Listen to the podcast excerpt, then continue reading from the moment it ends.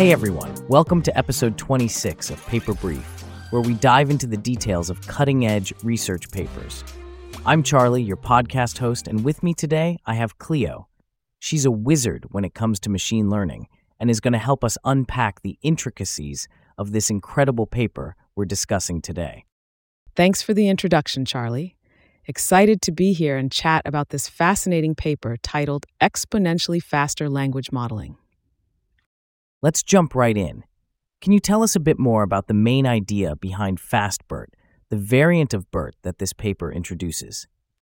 Absolutely. FastBERT is a game changer because it operates using only a tiny fraction, 0.3% of neurons during inference, while still delivering performance that's on par with similar BERT models. Imagine that.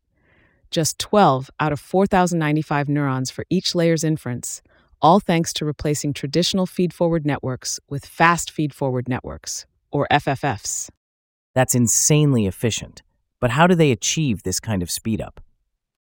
The paper mentions high level CPU code that achieves a 78 times speedup over traditional feed forward implementations, and even a PyTorch implementation that delivers 40 times the speedup.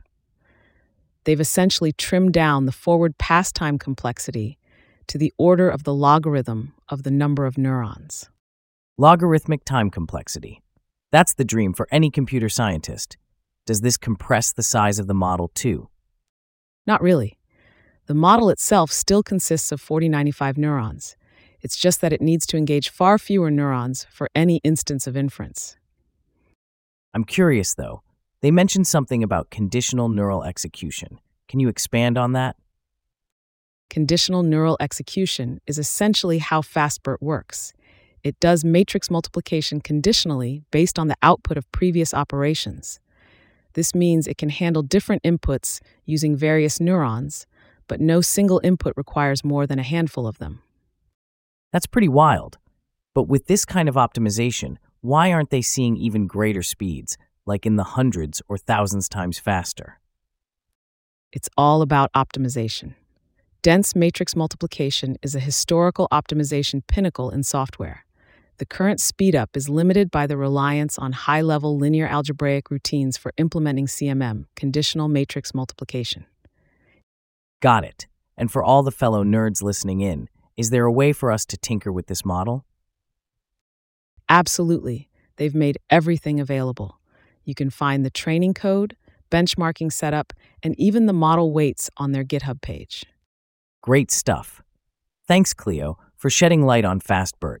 This has been quite enlightening. To our listeners, check out the paper if you're into the details of language models and perhaps take FastBERT for a spin yourself. My pleasure, Charlie. Thanks for having me, and I hope everyone's inspired to explore the potential of language models further. And that wraps up episode 26 of Paper Brief. Keep it locked here for more discussions on the hottest research papers. Until next time, stay curious.